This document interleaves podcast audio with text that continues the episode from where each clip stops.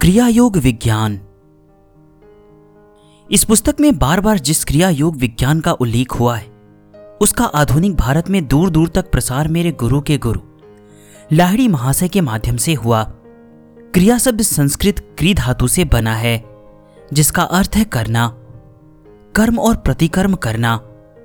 इसी धातु से कर्म शब्द भी बना है जिसका अर्थ है कार्य कारण का नैसर्गिक नियम। अतः क्रिया योग का अर्थ होता है एक विशिष्ट कर्म या विधि द्वारा अनंत परम तत्व के साथ मिलन। इस विधि का निष्ठापूर्वक अभ्यास करने वाला योगी धीरे धीरे कर्म बंधन से या कार्य कारण संतुलन के नियमबद्ध श्रृंखला से मुक्त हो जाता है। जिस पुस्तक से मैं आपको यह बता रहा हूं उसका नाम योगी कथामृत है। कुछ प्राचीन यौगिक विधि निषेधों के कारण सर्वसामान्य के लिए लिखी जाने वाली इस पुस्तक में मैं क्रिया योग का पूर्ण विवरण नहीं दे सकता। इसकी वास्तविक प्रविधि योगदा सत्संग सोसाइटी यानी सेल्फ रियलाइजेशन फेलोशिप के किसी अधिकृत क्रियावान से सीखनी चाहिए। यहाँ केवल स्थूल वर्णन पर ही संतुष्टि करनी होगी। अगर आप लाहिड़ी महाशय द्वारा बताए गए क्रिया योग को मेरी आवाज में सुनना चाहते हैं तो उसका लिंक मैंने डिस्क्रिप्शन में दिया है। आप वहां से जाकर उस पुस्तक का पीडीएफ और ऑडियो बुक प्राप्त कर सकते हैं। क्रिया योग एक सरल मनःकायिक प्रणाली है जिसके द्वारा मानव रक्त कार्बन रहित होकर ऑक्सीजन से प्रपूरित हो जाता है। इस अतिरिक्त ऑक्सीजन के अणु प्राणधारा में रूपांतरित हो जाते हैं जो मस्तिष्क और मेरुदंड के चक्रों में नवशक्ति का संचार कर देती है। सिराओं में बहने वाले अशुद्ध रक्त का संचयन रुक जाने से योगी ऊतकों में होने वाले ह्रास को रोक सकता है या कम कर सकता है। उन्नत योगी अपनी कोशिकाओं को प्राण शक्ति में रूपांतरित कर देता है। एलाइजा, ईसा मसीह, कबीर और अन्य महानुभाव क्रिया योग या उसी के समान किसी प्रविधि के प्रयोग में अवश्य निष्णात थे जिसके द्वारा वे अपने शरीर को अपनी इच्छानुसार प्रकट या अंतर्धान कर सकते थे। क्रिया योग एक प्राचीन विज्ञान है। लाहिड़ी महाशय को यह उनके महान गुरु बाबा जी से प्राप्त हुआ था जिन्होंने अंधकार युगों में इसके लुप्त हो जाने के बाद फिर से उसे प्रकट कर परिष्कृत किया। बाबा जी ने इसे क्रिया योग का सीधा साधा नाम दिया। बाबा जी ने लाहिड़ी महाशय से कहा था, इस उन्नीसवीं शताब्दी में जो क्रिया योग मैं विश्व को तुम्हारे माध्यम से दे रहा हूं यह उसी विज्ञान का पुनरुत्थान है जो श्री कृष्ण ने सहस्त्राब्दियों पहले अर्जुन को दिया था और जो बाद में पतंजलि, ईसा मसीह, सेंट जॉन, सेंट पॉल और ईसा मसीह के अन्य शिष्यों को प्राप्त हुआ। भगवत गीता में भगवान श्री कृष्ण ने क्रिया योग की चर्चा दो बार की है। एक श्लोक में वे कहते हैं, अपान वायु में प्राण वायु के हवन द्वारा और प्राण वायु में अपान वायु के हवन द्वारा योगी प्राण और अपान दोनों की गति को रुद्ध कर देता है और इस प्रकार वह प्राण को हृदय से मुक्त कर लेता है और प्राण शक्ति पर नियंत्रण प्राप्त कर लेता है। तात्पर्य यह है कि योगी फेफड़ों और हृदय की कार्यशीलता को शांत कर प्राण शक्ति की उस अतिरिक्त आपूर्ति की सहायता से शरीर में होने वाले ह्रास को रोक देता है और अपान को नियंत्रण में कर वह शरीर में वृद्धत्व लाने वाले परिवर्तनों को भी रोक देता है। इस प्रकार ह्रास और वृद्धि दोनों को रोककर योगी प्राण नियंत्रण सीख लेता है। गीता के अन्य कुछ श्लोकों में कहा गया है, वह ध्यान पारंगत यानी मोक्ष परायण मुनि सदा के लिए मुक्त हो जाता है जो चरम लक्ष्य की प्राप्ति के लिए अपनी दृष्टि को भ्रूमध्य में स्थित करके नासिका तथा फेफड़ों में विचरने वाले प्राण और अपान का निराकरण करते हुए बाहरी विषय भोगों से अपने ध्यान को हटाने में और इच्छा, भय तथा क्रोध को निकाल बाहर करने में समर्थ है और जिसने अपने इंद्रग्राही मन एवं बुद्धि को जीत लिया है। भगवान कृष्ण यह भी कहते हैं कि मैंने ही यह अविनाशी योग एक प्राचीन ज्ञानी विवस्वत यानी सूर्य को दिया था। विवस्वत ने इसे अपने पुत्र महान स्मृतिकार मनु को और मनु ने सूर्य वंश के संस्थापक इक्ष्वाकु को दिया। इस प्रकार परंपरा से प्राप्त इस राजयोग को राजर्षियों ने जाना। किंतु हे परंतप अर्जुन, उसके बाद यह योग बहुत काल से इस पृथ्वी लोक में लुप्त प्राय हो गया। एक से दूसरे के पास इस प्रकार पहुंचते हुए राजयोग के ऋषियों ने भौतिकवादी युगों के शुरू होने तक रक्षा की। फिर पुरोहितों की गोपन प्रवृत्ति और मनुष्यों की उदासीनता के कारण यह पवित्र विद्या धीरे धीरे अप्राप्य हो गई। योग के श्रेष्ठतम शास्त्रकार प्राचीन ऋषि पतंजलि ने क्रिया योग का दो बार उल्लेख किया है। उन्होंने लिखा है, शारीरिक तप, मनोनिग्रह तथा ओम का ध्यान मिलकर क्रिया योग बनता है। ध्यान में सुस्पष्ट सुनाई देने वाले ओम के ब्रह्मनाद को पतंजलि ईश्वर कहती हैं। ओम सृष्टिकर्ता शब्द ब्रह्म है। वह स्पंदनशील सृष्टि यंत्र का गुंजन है और ईश्वर के अस्तित्व का साक्षी है। योग का नया साधक भी शीघ्र ही ओम की अद्भुत ध्वनि को सुन सकता है। इस परमानंद में आध्यात्मिक प्रोत्साहन से उसे पूर्ण विश्वास हो जाता है कि सूक्ष्म लोकों से उसका संपर्क हो रहा है। पतंजलि दूसरी बार फिर से क्रिया प्रविधि की या प्राणायाम की चर्चा इस प्रकार करते हैं। उस प्राणायाम द्वारा मुक्ति प्राप्त की जा सकती है जो श्वास और प्रश्वास के गति विच्छेदन से निष्पन्न होता है।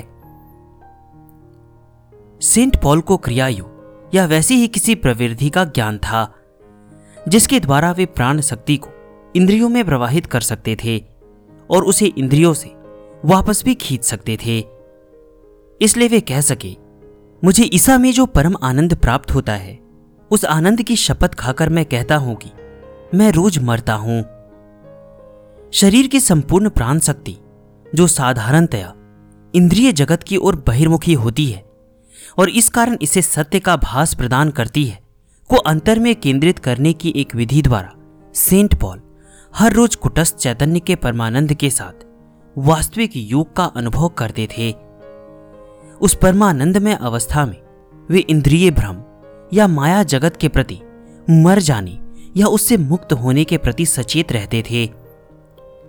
इस तदामात्र की आरंभिक अवस्थाओं में साधक की चेतना परम तत्व में विलीन हो जाती है। उसकी प्राण शक्ति शरीर से खिंच जाती है और शरीर निश्चल और कड़ा या मृत प्रतीत होता है। योगी को यह पूर्ण भान रहता है कि उसके शरीर में चलने वाली सारी जीवन क्रियाएं उस अवस्था में रुकी हुई होती है, परंतु जैसे जैसे वह उन्नति कर उच्चतर आध्यात्मिक अवस्थाओं में पहुंचता है वैसे वैसे वह शरीर की निश्चेष्टता के बिना ही परम तत्व के साथ तदामाते कर लेता है। यहां तक कि साधारण चेतना में भी जब वह जाग रहा होता है और संसार में अपने कर्तव्यों को निभाते समय भी वह ईश्वर के साथ एकात्म रहता है।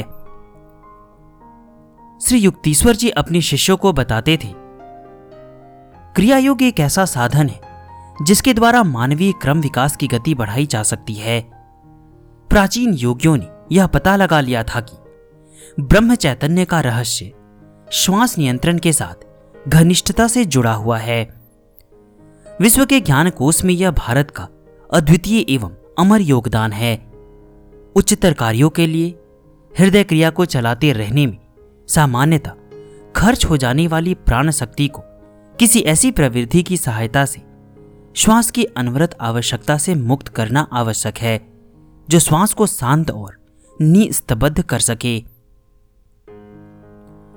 क्रिया योगी मन से अपनी प्राण शक्ति को मेरुदंड के छह चक्रों यानी आज्ञा, विशुद्ध, अनाहत, मणिपुर, स्वादिष्ठान तथा मूलाधार में ऊपर नीचे घुमाता है। ये छह चक्र विराट पुरुष के प्रतीक स्वरूप राशि चक्र की बारह राशियों के समान है। मनुष्य के सूक्ष्मग्राही मेरुदंड में आधे मिनट के प्राण शक्ति के ऊपर नीचे प्रवहन से उसके क्रम विकास में सूक्ष्म प्रगति होती है। आधे मिनट की यह क्रिया एक वर्ष की स्वाभाविक तौर पर होने वाली आध्यात्मिक उन्नति के बराबर होती है। मानव के सूक्ष्म देह में सर्वदर्शी आध्यात्मिक नेत्र रूपी सूर्य की परिक्रमा करने वाली छह ध्रुवता की गणना से बारह चक्र रूपी राशियों के और स्थूल जगत के सूर्य एवं बारह राशियों के बीच परस्पर संबंध है। इस प्रकार सभी मनुष्य एक आंतरिक और एक बाह्य विश्व से प्रभावित होते हैं। प्राचीन ऋषियों ने यह ढूंढ निकाला कि मानव की सांसारिक और आकाशीय परिस्थितियां उसे बारह वर्ष के काल चक्र के क्रम में स्वाभाविक उन्नति के उसके मार्ग पर आगे सरकाती है। शास्त्र दृढ़ता पूर्वक कहते हैं कि मनुष्य को अपने मानवीय मस्तिष्क को पूर्ण विकसित कर ब्रह्म चैतन्य प्राप्त करने के लिए दस लाख वर्षों के स्वाभाविक आधि व्याधि रहित विकास की आवश्यकता होती है। साढ़े आठ घंटे में की गई एक हजार क्रियाएं योगी में एक दिन में एक हजार वर्ष का नैसर्गिक विकास लाती है। एक वर्ष में तीन लाख पैंसठ हजार वर्षों का विकास। इस प्रकार क्रिया योगी तीन वर्षों में ही अपने जागरूक आत्म प्रयास के द्वारा वह परिणाम प्राप्त कर लेता है जिसे करने में प्रकृति दस लाख वर्ष लगाती है। कहने की आवश्यकता नहीं कि क्रिया का जल्दी पहुंचा देने वाला यह छोटा मार्ग अत्यंत उन्नत योगियों द्वारा ही अपनाया जा सकता है। गुरु के मार्गदर्शन में ऐसे योगियों ने उग्र अभ्यास से उत्पन्न शक्ति को सहन करने के लिए अपने शरीर एवं मस्तिष्क को सावधानी पूर्वक तैयार किया होता है। क्रिया योग का नया साधक दिन में दो बार केवल चौदह या चौबीस क्रिया करने के साथ अपनी साधना शुरू करता है। अनेक योगी छह या बारह या चौबीस या अड़तालीस वर्षों में मुक्ति के अपने लक्ष्य को पा लेते हैं। जो योगी कैवल्य ज्ञान की प्राप्ति से पहले ही दिवंगत हो जाता है उसके साथ क्रिया प्रयास के अच्छे कर्म संलग्न रहते हैं। अपने नए जन्म में वह अपने चरम लक्ष्य की ओर स्वाभाविक रूप से प्रेरित होता है। सामान्य मनुष्य का शरीर पचास वाट के विद्युत बल्ब के समान होता है जो क्रिया के अत्यधिक अभ्यास से उत्पन्न करोड़ों वाट के विद्युत शक्ति को सहन नहीं कर सकता। क्रिया की पद्धतियां ऐसी है कि यह अभ्यास करने में आसान है और निश्चित रूप से फल देने वाली है और इनसे किसी प्रकार की हानि की कोई गुंजाइश नहीं है। इनके अभ्यास को धीरे धीरे बढ़ाते जाने से मनुष्य के शरीर में दिन प्रतिदिन सूक्ष्म परिवर्तन होते जाते हैं और शरीर अंततः उस महाप्राण शक्ति की अनंत संभावनाओं को व्यक्त करने के योग्य हो जाता है जो सृष्टि में परम तत्व की प्रथम सक्रिय अभिव्यक्ति है। अनेक मार्गभ्रष्ट उत्साहनोन्मत्त व्यक्तियों द्वारा सिखाए जा रहे विज्ञानविद श्वास व्यायामों में और क्रिया योग में कहीं भी कोई साम्य नहीं है। फेफड़ों में बलपूर्वक श्वास को रोककर रखने का प्रयास करना अनैसर्गिक है और निश्चित रूप से कष्टकर भी। इसके विपरीत क्रिया अभ्यास में शुरू से ही शांति और मेरुदंड में हो रहे पुनरुज्जीवनी प्रभाव के प्रशमनकारी संवेदन अनुभव होते हैं। यह प्राचीन यौगिक प्रविधि श्वास को मन सत्व में परिवर्तित कर देती है। जैसे जैसे आध्यात्मिक उन्नति होती है वैसे वैसे साधक श्वास को केवल एक मनोधारणा के रूप में जानने लगता है। मन का एक कार्य मात्र स्वप्न श्वास। मनुष्य की श्वास गति और उसकी चेतना की भिन्न भिन्न अवस्थाओं के बीच गणितीय निश्चितता के साथ स्थिर संबंधों के अनेकानेक उदाहरण दिए जा सकते हैं। किसी व्यक्ति का चित्त पूरी तरह मगन हो, जैसे किसी गहन बौद्धिक वाद विवाद में या किसी असाधारण नाजुक या कठिन शारीरिक कर्तव्य करने में होता है, तो उसका श्वास अपने आप धीरे धीरे चलता है। चित्त की मग्नता श्वास की धीमी गति पर निर्भर करती है। भय, काम, क्रोध आदि हानिकारक भावावेगों की अवस्थाओं में श्वास अनिवार्य रूप से तेज या असमान गति से चलता है। एक मिनट में अठारह बार श्वास लेने की मनुष्य की गति की तुलना में चंचल बंदर बत्तीस बार श्वास लेता है। अपनी दीर्घायुता के लिए प्रसिद्धि हाथी, कछुआ, सांप तथा अन्य जीवों की श्वास गति मनुष्य से कम होती है। उदाहरण के लिए विशालकाय समुद्री कछुआ जो तीन सौ साल तक जीवित रहता है एक मिनट में केवल चार बार श्वास लेता है। निद्रा से जो नव स्फूर्ति प्राप्त होती है उसका कारण है निद्रा के दौरान मनुष्य का शरीर एवं श्वास के प्रति अचेतन होना। निद्राहीन मनुष्य योगी बन जाता है। हर रात वह अचेतन रूप से देहात्म बोध से मुक्त होने एवं प्राण शक्ति को मस्तिष्क के मुख्य भाग तथा मेरुदंड के छह चक्रों के शक्ति केंद्रों में बहती स्वास्थ्यकारी धाराओं में विलीन करने की यौगिक क्रिया को संपन्न करता है। इस प्रकार मनुष्य निद्राहीन होकर उस महाप्राण शक्ति से पुनरावेशित हो जाता है जो समस्त जीव जगत का प्राणाधार है। योगाभ्यास करने वाला योगी एक सरल प्राकृतिक प्रक्रिया को सोने वाले व्यक्ति की तरह अचेत रूप से और मंद गति से नहीं बल्कि सचेत रूप से करता है। क्रिया योगी अपनी प्रवृत्ति को अपने शरीर की समस्त कोशिकाओं का अक्षय प्रकाश से सराबोर करने के लिए और इस प्रकार उन्हें आध्यात्मिक चुंबकत्व की अवस्था में बनाए रखने के लिए प्रयुक्त करता है। वह वैज्ञानिक रूप से श्वास को अनावश्यक बना देता है और कभी निद्रा, अचेतनता अथवा मृत्यु की अधोमुखी अवस्थाओं में नहीं जाता।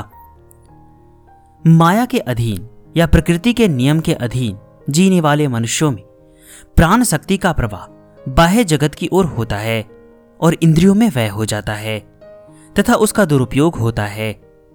क्रियायोग का अभ्यास इस प्रवाह को वापस मोड़ देता है। प्राण शक्ति को मन के द्वारा अंतर जगत में ले जाता है जहां प्राण शक्ति मेरुदंड की सूक्ष्म शक्तियों के साथ पुनः एक हो जाती है। प्राण शक्ति को इस प्रकार पुनः बल मिलने से योगी के शरीर एवं मस्तिष्क की कोशिकाओं को एक आध्यात्मिक अमृत से नव शक्ति प्राप्त होती है। जो लोग केवल प्रकृति और उसकी दैवीय योजना के अनुसार अपना जीवन व्यतीत करते हैं वे उचित आहार, सूर्य प्रकाश तथा सामंजस्यपूर्ण विचारों के द्वारा दस लाख वर्षों में आत्मज्ञान प्राप्त कर लेते हैं। मस्तिष्क रचना में किंचित सा परिष्कार ला पाने में भी सामान्य स्वस्थ जीवन के बारह वर्षों की अवधि लग जाती है। इस हिसाब से यह अपेक्षा की जाती है कि दस लाख वर्षों की अवधि में मस्तिष्क रूपी भवन की इतनी शुद्धि हो जाएगी कि उसमें ब्रह्म चैतन्य प्रकट हो सके। परंतु क्रियायोगी एक आध्यात्मिक विज्ञान को प्रयुक्त कर प्रकृति के नियमों के इतने लंबे समय तक सावधानी पूर्वक पालन की आवश्यकता से अपने आप को मुक्त कर लेता है। आत्मा को शरीर से बांधकर रखने वाली श्वास रूपी डोरी को खोलकर क्रिया दीर्घायु प्रदान करती है तथा चेतना का अनंतता में विस्तार करती है। यह यौगिक प्रविधि मन और भोग लिप्त इंद्रियों के बीच चल रही खींचातानी को समाप्त कर देती है और साधक को अपने अनंत साम्राज्य पर पुनः अधिकार करने के लिए मुक्त कर देती है। तब साधक जान जाता है कि उसका सत्व स्वरूप न तो शरीर से बंधा है और न ही श्वास से जो मर्त्य मानव के हवा का दास होने का तथा प्रकृति के पंच महाभूतों के आगे विवश होने का प्रतीक है। अपने शरीर एवं मन का स्वामी बनकर क्रिया योगी अंततः अंतिम शत्रु यानी मृत्यु पर विजय पा लेता है। ऐसे करोगे तुम मृत्यु का भक्षण जो मनुष्य का करती है। भक्षण यहां जब मृत्यु ही एक बार मर जाए तो फिर मरना कहां। आत्मचिंतन या एकांतवास प्राण शक्ति से बंधे मन और इंद्रियों को विलग करने का अवैज्ञानिक प्रयास है। अपने ईश्वरत्व की ओर लौटने की चेष्टा करते चिंतनशील मन को प्राण धाराएं बार बार इंद्रियों की ओर वापस खींच लाती है।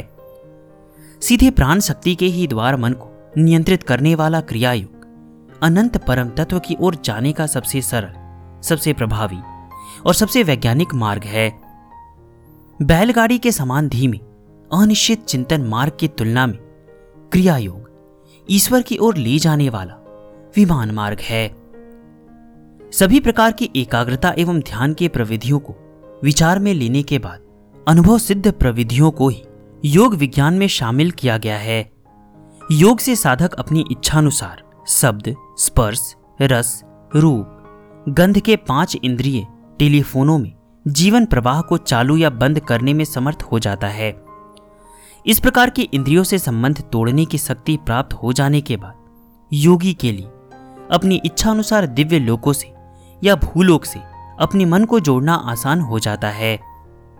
अब प्राण शक्ति उसकी इच्छा के विरुद्ध उसे उपद्रवी संवेदनों और अशांत विचारों के पार्थिव जगत में खींचकर नहीं ला सकती। उन्नत क्रिया योगी का जीवन अतीत के कर्मों से नहीं बल्कि केवल उसकी आत्मा के निर्देशों से प्रभावित होता है। साधक इस प्रकार साधारण जीवन के अच्छे बुरे अहंकार जनित कर्मों की देखरेख में मंथर गति से होने वाले क्रम विकास के बंधन से बच निकलता है। वैसे भी यह घोघी के समान मंथर गति गरुण हृदय योगियों को बोझिल लगती है। आत्मा में स्थित जीवन की यह श्रेष्ठतर पद्धति योगी को मुक्त कर देती है। अपने अहंकार के कारागार से बाहर निकलकर वह सर्वव्यापकता की गहन हवा का स्वाद लेता है। इसके विपरीत सामान्य जीवन जीने में जो परवस्था है वह अत्यंत अपमानजनक गति में निबद्ध है। केवल विकास की सामान्य गति के अनुसार अपना जीवन जीने से कोई प्रकृति से किसी प्रकार की रियायत नहीं पा सकता। उसके शरीर एवं मन का संचालन करने वाले नियमों का किसी प्रकार कोई उल्लंघन किए बिना भी वह जीवन यापन करे तब भी उसे अंतिम मुक्ति प्राप्त करने के लिए दस लाख वर्षों तक बहुरूपियों की तरह अलग अलग रूप धारण कर इस जगत में आते रहना पड़ेगा। इसलिए जो लोग दस लाख वर्षों की अवधि को विद्रोहपूर्ण दृष्टि से देखते हैं उनके लिए शरीर और मन से अपने आप को अलग कर आत्मा के साथ जुड़ जाने की और इस प्रकार उस बृहद अवधि को नगण्य लगने वाली अल्पावधि में बदल लेने की योगियों की पद्धतियां ही श्रेष्ठकर है। उन साधारण लोगों के लिए तो अवधि की यह संख्यात्मक परिधि और भी बृहद हो जाती है जो अपनी आत्मा के साथ तो क्या प्रकृति के साथ भी सामंजस्य में नहीं जीते और इसके विपरीत निसर्ग विरुद्ध जटिलताओं में उलझते हुए शरीर और मन में प्रकृति द्वारा प्रदत्त मधुर स्वस्थताओं को आघात पहुंचाते जाते हैं। ऐसे लोगों के लिए दस लाख वर्षों की दुगनी अवधि भी मुक्ति के लिए अपर्याप्त है। देहासक्त मनुष्य कदाचित ही यह कभी नहीं समझ पाता कि उसकी देह एक साम्राज्य है जिस पर मस्तिष्क के सिंहासन पर विराजमान सम्राट आत्मा का शासन चलता है और इस शासन कार्य में मेरुदंड के छह चक्रों या चैतन्य केंद्रों में स्थित सहायक राज प्रतिनिधि उसकी सहायता करते हैं। इस ईश चंद्र के राज्य में आज्ञाकारी प्रजा का विशाल जनसमुदाय है। सत्ताईस पद्म कोशिकाएं, पांच कोटि आधारभूत विचार भावनाएं तथा साठ वर्ष के औसत जीवन में मनुष्य की चेतना में निरंतर उतार चढ़ाव की अवस्थाएं मानव शरीर या मन में रोग या अविवेक के रूप में प्रकट होने वाला स्पष्टतः ही सम्राट आत्मा के विरुद्ध किया गया राजद्रोह विनम्र प्रजा की राजभक्तिहीनता का परिणाम नहीं बल्कि मनुष्य द्वारा अतीत या वर्तमान में अपने व्यक्तित्व या स्वतंत्र इच्छा जो उसे आत्मा के साथ ही प्रदान की गई है और कभी वापस नहीं ली जा सकती के दुरुपयोग का परिणाम है।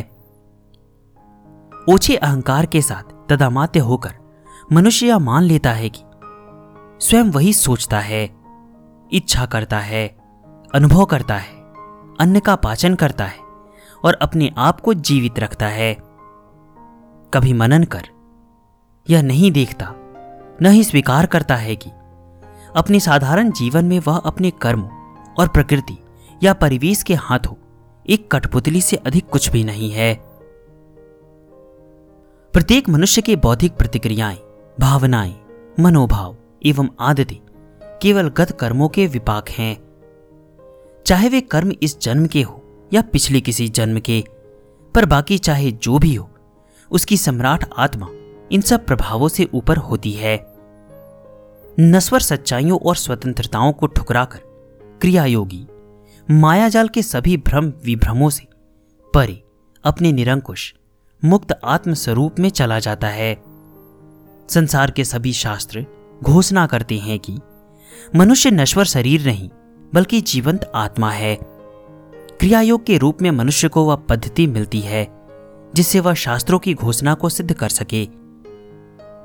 बाह्य कर्मकांड अज्ञान का विनाश नहीं कर सकता क्योंकि ये दोनों परस्पर विरोधी नहीं है। शंकराचार्य ने अपनी सुप्रसिद्ध आत्मबोध में लिखा है, अपरोक्षानुभूति में वे लिखते हैं, केवल अनुभूत ज्ञान ही अज्ञान को नष्ट करता है। प्रश्न विचार के अतिरिक्त किसी और उपाय से ज्ञान नहीं मिलता। मैं कौन हूं? मैं कौन हूं? यह सृष्टि कैसे उत्पन्न हुई? इसका सृष्टा कौन है? इसका भौतिक कारण क्या है? इस प्रकार के प्रश्नों के विचार से यहां तात्पर्य है बुद्धि के पास इन प्रश्नों का कोई उत्तर नहीं है। इसलिए ऋषियों ने ऐसे आध्यात्मिक प्रश्न विचार के लिए योग को विकसित किया। सच्चा योगी अपने विचारों, संकल्पों और भावनाओं को शरीर की इच्छा, आकांक्षा, वासनाओं के साथ जुड़ने से दूर रखता है और अपने मन का मेरुदंड के तीर्थों में स्थित पराचेतन शक्तियों के साथ तदामाते करते हुए इस जगत में ईश्वर की योजना के अनुसार अपना जीवन व्यतीत करता है। वह न तो गत कार्यों की प्रेरणाओं से प्रवृत्त होता है और न ही मानवीय मूर्खता के नए बहकावों से। अपनी सर्वोच्च आकांक्षा की पूर्ति को पाकर वह अक्षय आनंद में ब्रह्म के परम आश्रय में सुरक्षित रहता है। योग की अमोघ और क्रमबद्ध फलोत्पादकता की ओर संकेत करते हुए भगवान श्री कृष्ण विविध योगाभ्यास करने वाले योगी की प्रशंसा इन शब्दों में करते हैं। योगी शारीरिक तप करने वाले तपस्वियों से श्रेष्ठ हैं, ज्ञान योगियों से भी श्रेष्ठ हैं अथवा कर्म योगियों से भी श्रेष्ठ हैं।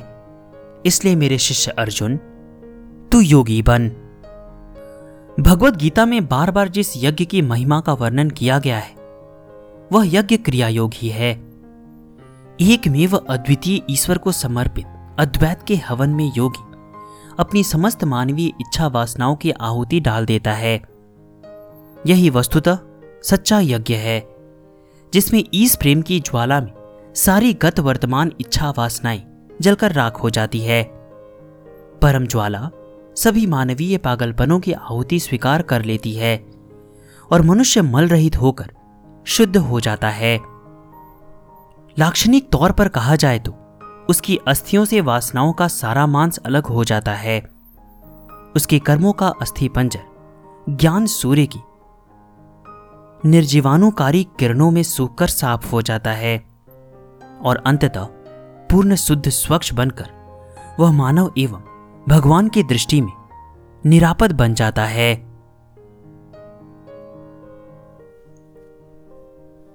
अगर आप लाहिड़ी महाशय द्वारा बताए गए क्रिया योग को मेरी आवाज में सुनना चाहते हैं तो मैंने डिस्क्रिप्शन में लिंक दिया है। आप डायरेक्ट उस लिंक से भी पुस्तक प्राप्त कर सकते हैं या अगर आप चाहें तो डिस्क्रिप्शन में दिए गए किसी भी माध्यम से पेमेंट कर मुझे फोटो खींचकर मेल कर दें। आपको टेलीग्राम के माध्यम से मैं क्रिया योग का हिंदी ऑडियो बुक और पीडीएफ उपलब्ध करा दूंगा। इस चैनल को अपना सहयोग और प्यार देने के लिए बहुत बहुत धन्यवाद।